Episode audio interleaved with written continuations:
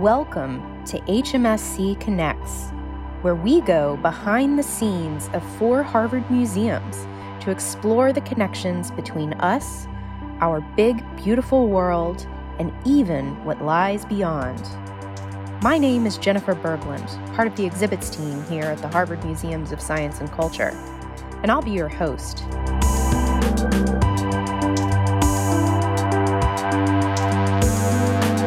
Today, I'm speaking with Gabriela Soto Laveaga, a professor of the history of science and the history of science department at Harvard, who researches Latin American history, science, and technology. In our conversation today, we discuss two forgotten narratives about science and technological discovery in Mexico and examine why history forgets these stories, as well as the consequences of forgetting. Here she is.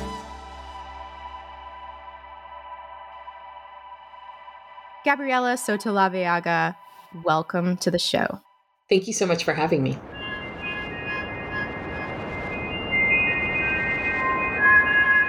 Originally, you wanted to be a journalist, but you were eventually sucked into the academic life to study the history of medicine and the social history of medicine.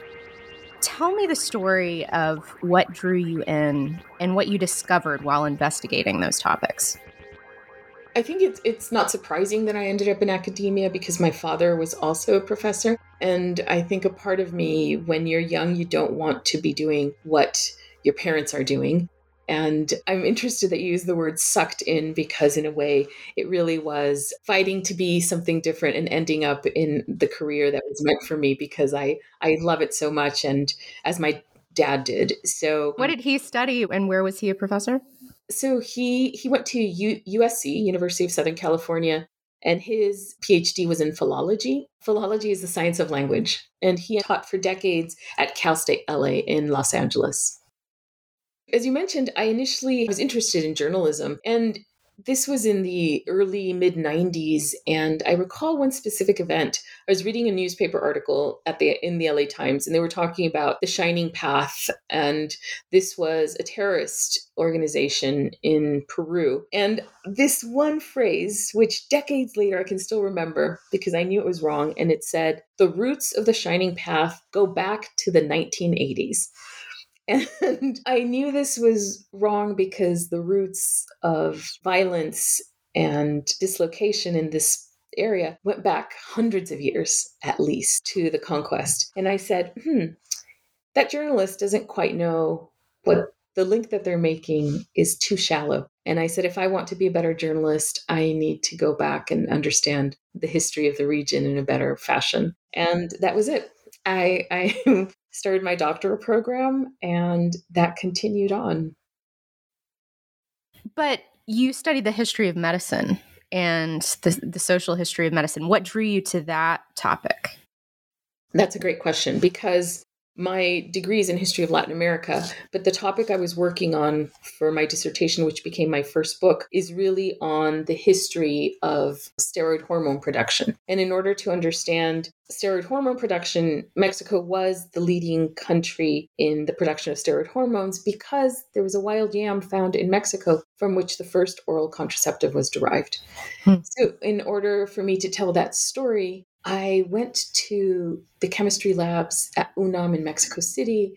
I spoke with botanists, I spoke with biologists, and little did I know that the history that I was writing and the questions that I was asking were much more a way of thinking of history of science. So when I finished my degree, I did a postdoc at UC San Francisco at the medical school. There's a department of medical anthropology and history of medicine there. And that was really where my interest in this area not only took off, but I had found my home. These were the conversations that I had been having by myself and was suddenly found my people and the way to look at the world from the, the key questions to ask about society from that lens.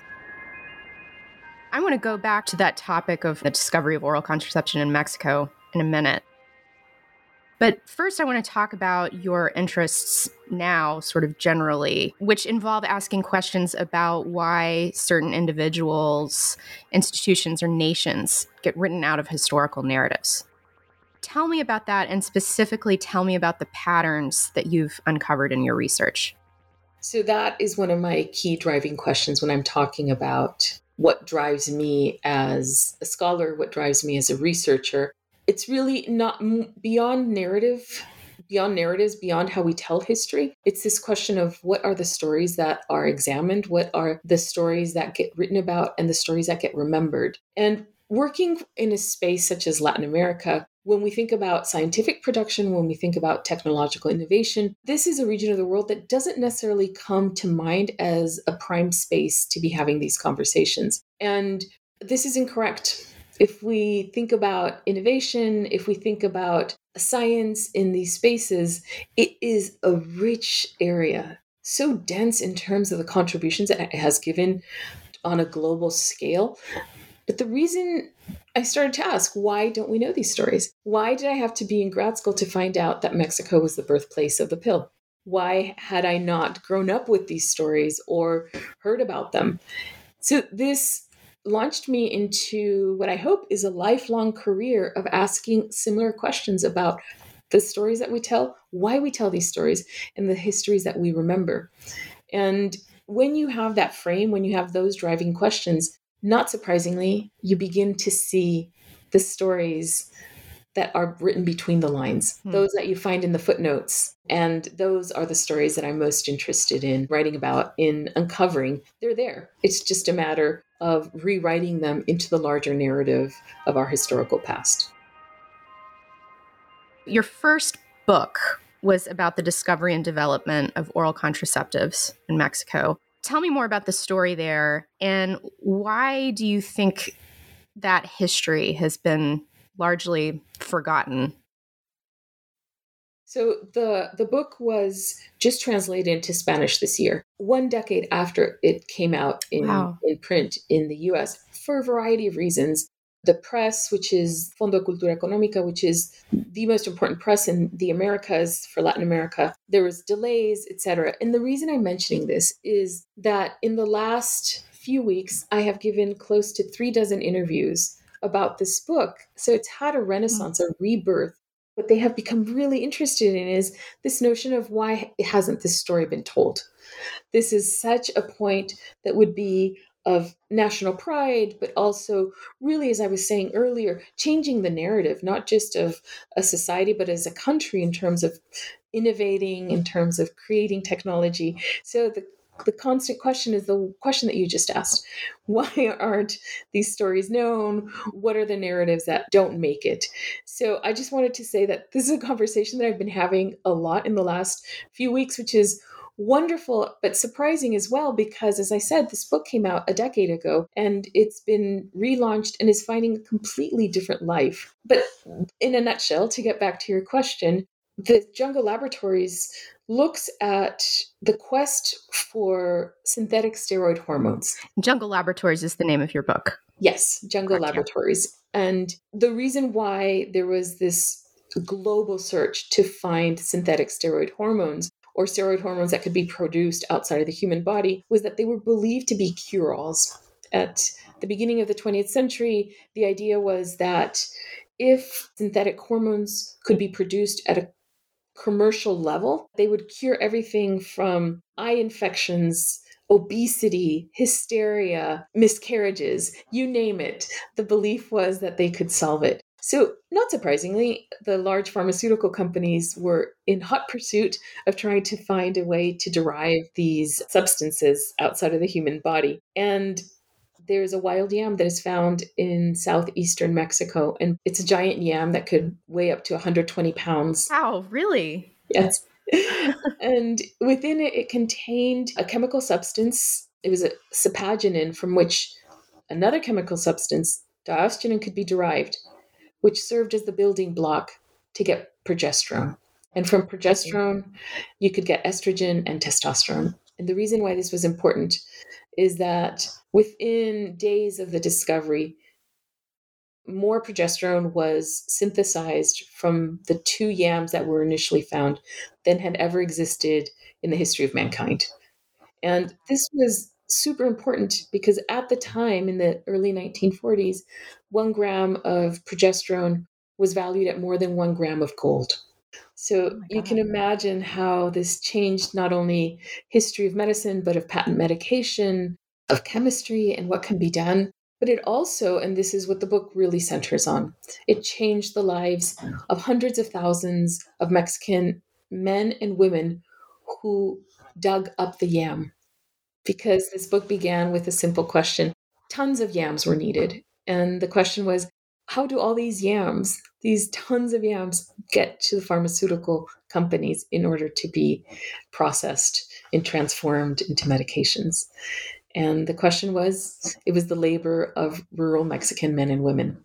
And I'll just mention this because the question was specifically about the discovery of the pill. On the patent to the pill, there are three men Carl Djerassi, George Rosenkranz, and Luis Ernesto Miramontes. And Luis Ernesto Miramontes was finishing his degree at the Chemistry Institute at UNAM. And he was an intern. He was working at this company that was created to extract all of these substances from these wild yams when he stumbles on a problem and he thinks what he has found is a way to stop spontaneous miscarriages in women who could not carry a fetus to term.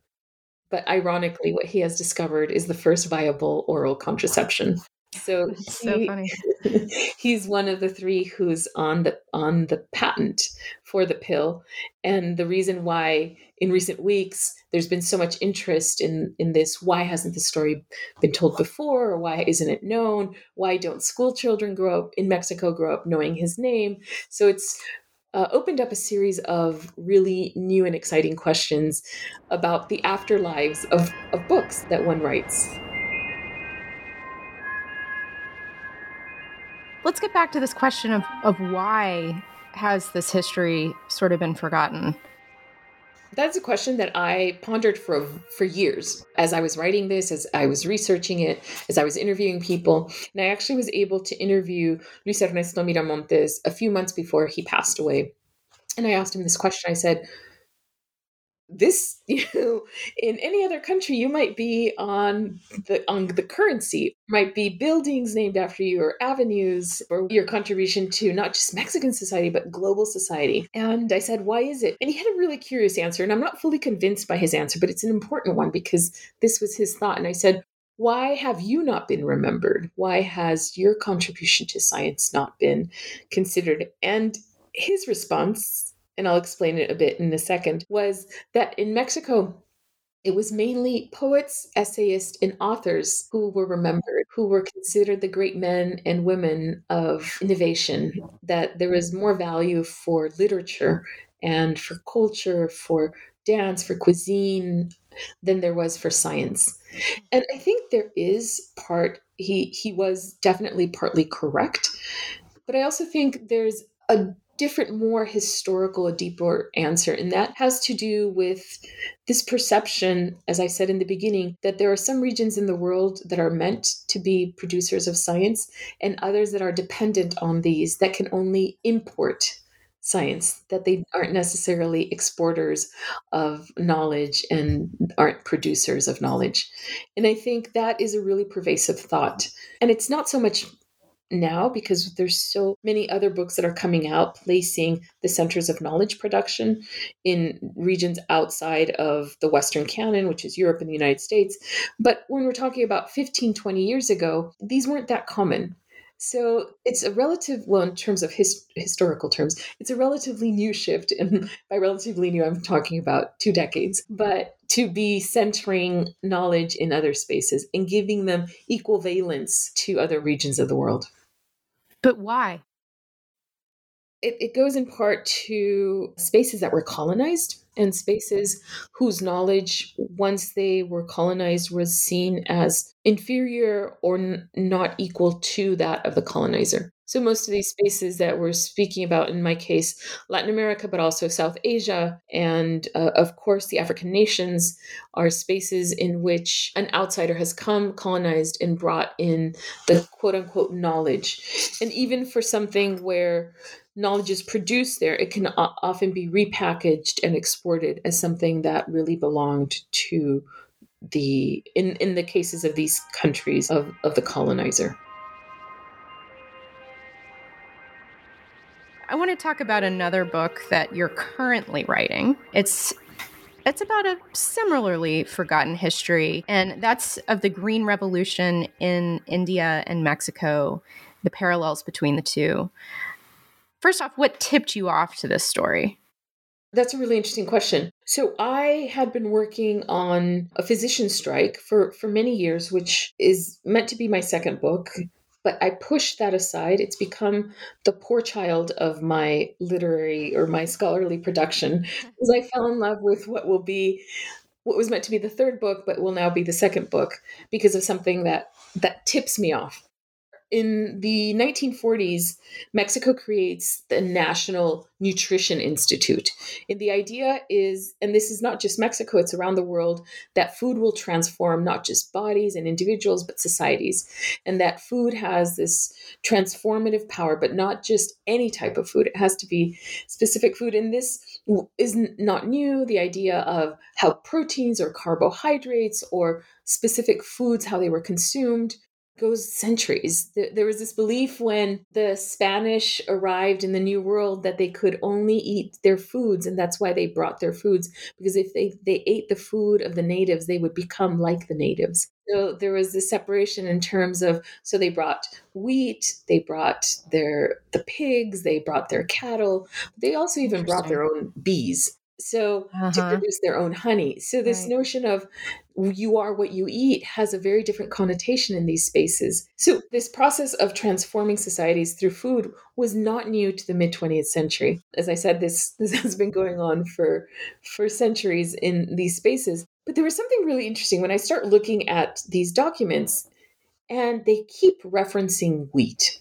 and the need for society to consume more bread that to not consume as many tortillas as and of course we're talking about Mexico which is the land of corn. And this was a debate that had been going on for at least 4 decades. What was more nutritious a piece of bread or a tortilla? I mean the tortilla wins but at this time the debate is still going on. And i had a question that if they were pushing for wheat where were they getting their wheat because Mexico was not a leading producer of wheat at this time, the late 1930s, early 1940s. But the state kept saying, oh, it's better for people to eat bread and they must consume these other products. So that apparently simple question led me to this completely new research. And my project, which was going to be about health and nutrition, really became one about agriculture and about agrotechnology. Because it turns out that in the 1940s, Mexico becomes, by the 1940s and 1950s, one of the leading bread baskets, not just of the country, but of the world, hmm. which was surprising to me because I always assume, as most people, that Mexico, producer of corn, but by the 1960s, Mexico would be importing more corn than, than it was producing. And the wheat was being produced in northern Mexico in collaboration with the Rockefeller Foundation. They they were using Mexican experimental stations to experiment on seeds to produce more wheat. So seeds that would yield more. And these seeds become very important two decades later in the 1960s when India and Pakistan are going through a devastating famine that is projected to kill millions of people if it's not stopped. And Mexico sends these high yielding hybrid wheat seeds that are shorter in stature than traditional wheat stalks, which was important because they wouldn't fall over, mm-hmm. but they also yielded more. And it's such an important contribution that it launches these are the Green Revolution seeds. So, the Green Revolution the best way to think about it is a new way of farming where you need more fertilizer, you need irrigation, you need these hybrid seeds. And the idea is that all of these inputs, not surprisingly, will yield more. But it also changes how farming had been done in some areas of the world. In some ways, farming that had for millennia been done in the same way with all of these new needs you need to purchase seed you need to purchase fertilizer you need to purchase insecticide you need to purchase pesticide and you need to create these irrigation fields that suddenly meant for a lot of smaller farmers who didn't have the capital, they would now be going into debt. So a new type of farming was created. And for the first decade, it was miraculous. That's how it seemed. And these were time and time again described as miracle seeds. And the problem with these miracle seeds is all of these inputs that I just talked about were also wreaking havoc on the ecology, on the groundwater, but just uh, also on human health. And they were putting many of these farmers into debt where they had not gone into debt because it was you would reuse your seed from season to season. But now with these Green Revolution seeds, many of them could just be used for one season. So you need to purchase every year. So what I'm saying completely transforms. But the idea of the Green Revolution was to produce more to feed a hungry world. And it turns out that the problem wasn't one of yield, it wasn't one about producing more, it was a problem of distribution. There was enough food, and there is now, to feed the entire world. It's just not distributed as it should be. So the Green Revolution problem was we need to produce more, and more was produced in large part because of these seeds that were developed in Mexico. So, this research is following these seeds from their development in northern Mexico to their arrival in northern India. I'm very interested in the connections and the conversations that take place between local farmers and the research institutions in these spaces. So, for Mexico, the research institutions that they're working with, but in India, the research institutions that farmers are working with, and also the dialogue that Mexico and India are having at this time with regard to, to innovation. And I have found some pretty interesting things. Something that I, I learned a little later, but it still shocked me into realizing that I was going down the right path. That yeah. more than 60% of the wheat consumed around the globe can trace its origins back to Mexican hybrid seeds. I mean, isn't that remarkable? It is remarkable. So, tracing back to these research stations. That's amazing. But also to have such a global impact, not only on wheat production, but also the type of wheat that is planted and consumed around the world. Why don't people know this? Why is this a forgotten history? this is, I mean, this changed the world. so, everyone, uh, well, in the world that I inhabit, the Green Revolution is very well known and very well documented, and so much is written about it but it is very much a US centric story because it takes place at the height of the Cold War and at a time when the Soviets and the Americans were really in this not just ideological fight, but really on the ground fight for the bodies and minds. And one way to gain the bodies is through food. So this was really a, it's a well-known story in terms of food aid and technology aid that is taking place on the ground. The story that is less well known is of these connecting countries. The country where the research was done by Norman Borlaug, who later wins the Nobel Prize for this discovery, who's with the Rockefeller Foundation. But science is not an individual task. And his collaborators were Mexican, and the scientists and the farmers who were planting this in their fields and who had the seeds to send this to India. This was all in Sonora in Mexico. So that part of the story is not well known. And it isn't well known because it depends where we start the story. And that's the type of stories that get written. So if we start the story in 1943 with the arrival of the Rockefeller Foundation to Mexico and with the arrival of agronomists and scientists such as Norman Borlaug, of course, this is the story that we know. But if we push those bookends a tiny bit, what we get is a, a very different story with different participants, with different characters who come to the foreground.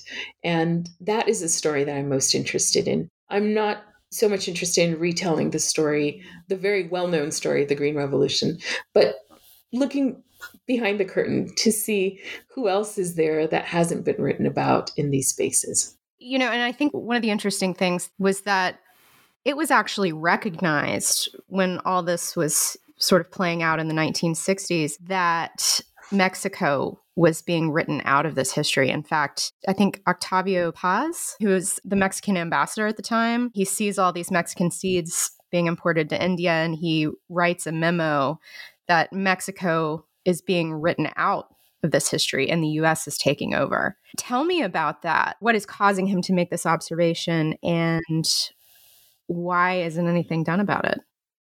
So, when I found these memos, the ones we talked about, the Octavio Paz memos in Mexico's Foreign Relation Archive, I was absolutely struck because these were written in 1966 and um, 66 and he writes them he keeps writing them every so often. I think the last one is in 1968 and an article i wrote about this is coming out this month in agricultural history that really questions how we tell these histories of the green revolution. And what he's saying in these memos he's saying though it may be considered a modest contribution what mexico is doing is essential but here in India, it's being written as if it is the United States that is bringing the aid. And though the United States, together with the Rockefeller Foundation, are bringing the seeds, Mexican agronomists are on the ground in India. And they are talking about the work that they had already done in Mexico. So he in 1966 is already saying the media has crafted a very different story about aid and what aid looks like and who provides aid. And they keep repeating this story. And his warning in the mid 1960s is Mexico will be written out of this narrative, or it will have a very different role when the story is told. And he was someone, as you know, he would win years later the Nobel Literature Prize. So he was someone who was very aware of how to construct stories, how to chronicle the past. And uh, so I think he was the best suited person to be seeing the landscape of a changing India at the time and how the two superpowers were because of its geopolitical importance to how India was also being able to play itself off. And where do you place a country like Mexico in that narrative? It doesn't fit within this triad of which what is important. And this is what he's saying in the 1960s. He's saying Mexico's written out because it's not a convenient story. And we and we need to do something and he he tries to go to his diplomatic counterparts in Delhi. He writes to foreign relations in Mexico and he gets very upset when there's this ceremony a couple of years later and they thank the Rockefeller Foundation and they thank the United States, and they actually issue, India issues a stamp about how wheat transformed, how these wheat seeds transformed India. And he immediately goes back to his office and he writes off this memo in, I'm assuming, just a just anger or upset and that's one of the memos that I find in the archive where it says, I just came back from this event. Mexico is not mentioned once. You know, they're talking about these seeds. They have forgotten that they were Mexican seeds. And that is one of the memos that becomes this core part of the book. And as I said, this article that's about to come out.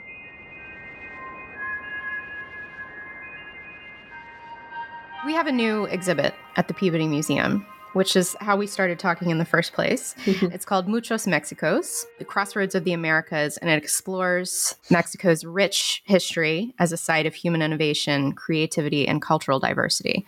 Of course, your research fits into this directly. But, you know, however, we do sort of focus more on the rich cultural aspects of, of, Mexico, rich and diverse cultural aspects, and as a site of cultural innovation and and we really don't focus on the science. You know, there are a lot of reasons for that. In our defense, we only have a small space to work with. Where does science and technology fit into that narrative?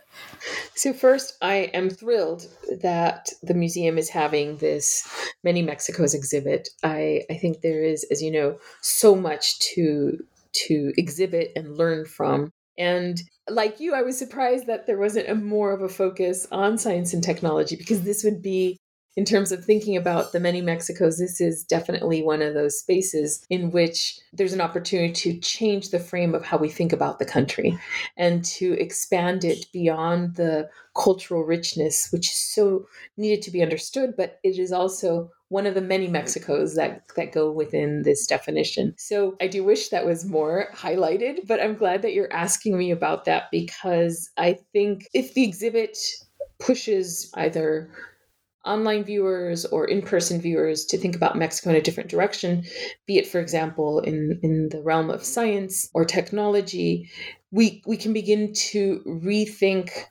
everything from I'll give you an example. When the Europeans arrive in Mesoamerica, they notice that in the Aztec Empire, which the capital Tenochtitlan was a floating city. Well, they called it a floating city, but it was anchored, but it was in the middle of a lake. And even though these were sailors, many of whom had been to Venice, they could not believe the dimensions of this majestic city.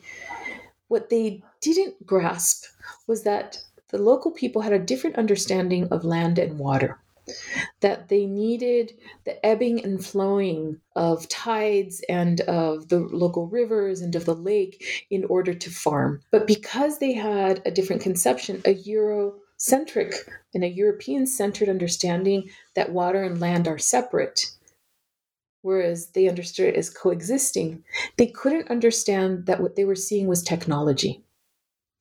That what the ebbing and flowing and the farming on the banks but also the farming on these floating islands named chinampas that that was a technology mm-hmm. an agrotechnology a form mm. of feeding this very distinct empire so when you don't see it as such it's easy to push aside and not catalog it within science and technology but if you reframe this as the dams and dikes might not look like our own, but they're serving this very similar purpose or a purpose that we may not be familiar with because their conception was let you couldn't have land without water. You couldn't have water without land.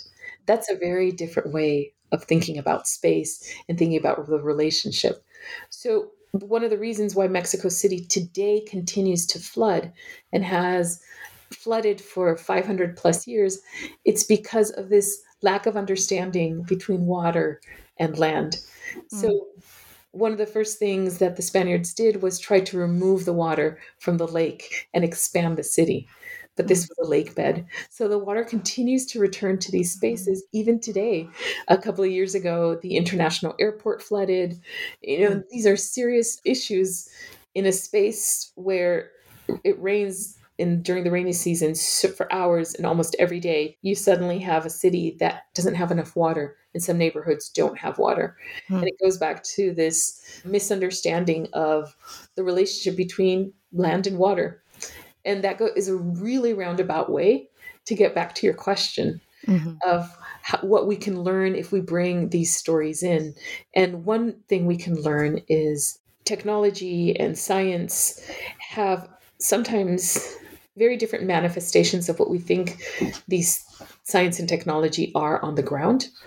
So it's learning to re-see or to see again and to rethink what technology might be in these spaces. And I think the exhibit by positing this idea of many Mexicos, of rethinking that innovation is well beyond cultural innovation, beyond even the the cultural archaeological richness of Mexico, but to think of what was produced within this frame of science and technology and innovation, then that gives us a wholly different view of what Mexico really is.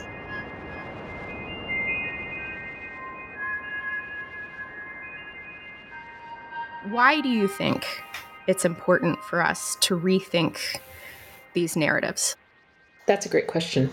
I think it's important because what we're seeing reflected right now in our society, everything from calls for equity, calls for justice, calls for social justice, calls for teaching of different histories in classrooms. That there is a real need. Right now, I feel that we are at this juncture in our society where it's a fork in the road. Mm. And what kind of society are we going to be? and we have multiple choices. It's it's it's a fork that has many many potential paths, and I think it's important to tell these different narratives because we are a richly complex society that has room and should have room for many origin stories and for many approaches to how people who conform this society see and interpret themselves. There isn't a singular narrative, and there is a problem with having a single story. And that single story problem is that in order for it to work, in order for it to survive, has to be based on exclusion. And I think to bring in these narratives, it's about creating a much more inclusive society. And a key way to do that is by creating these and focusing on and learning about and questioning and pushing back against the stories that we know so that we have richer versions of our past that can only make us richer as a society. Gabriela Soto Laveaga, thank you so much for being here. This has been fascinating. It was a real pleasure. Thank you so much for having me.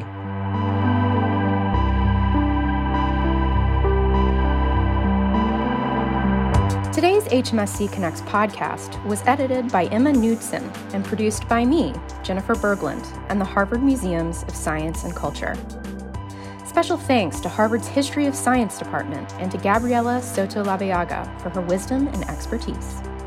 And thank you so much for listening. If you like today's podcast, please subscribe on Apple Podcasts, Spotify, Podbean, or wherever you get your podcasts. See you in a few weeks.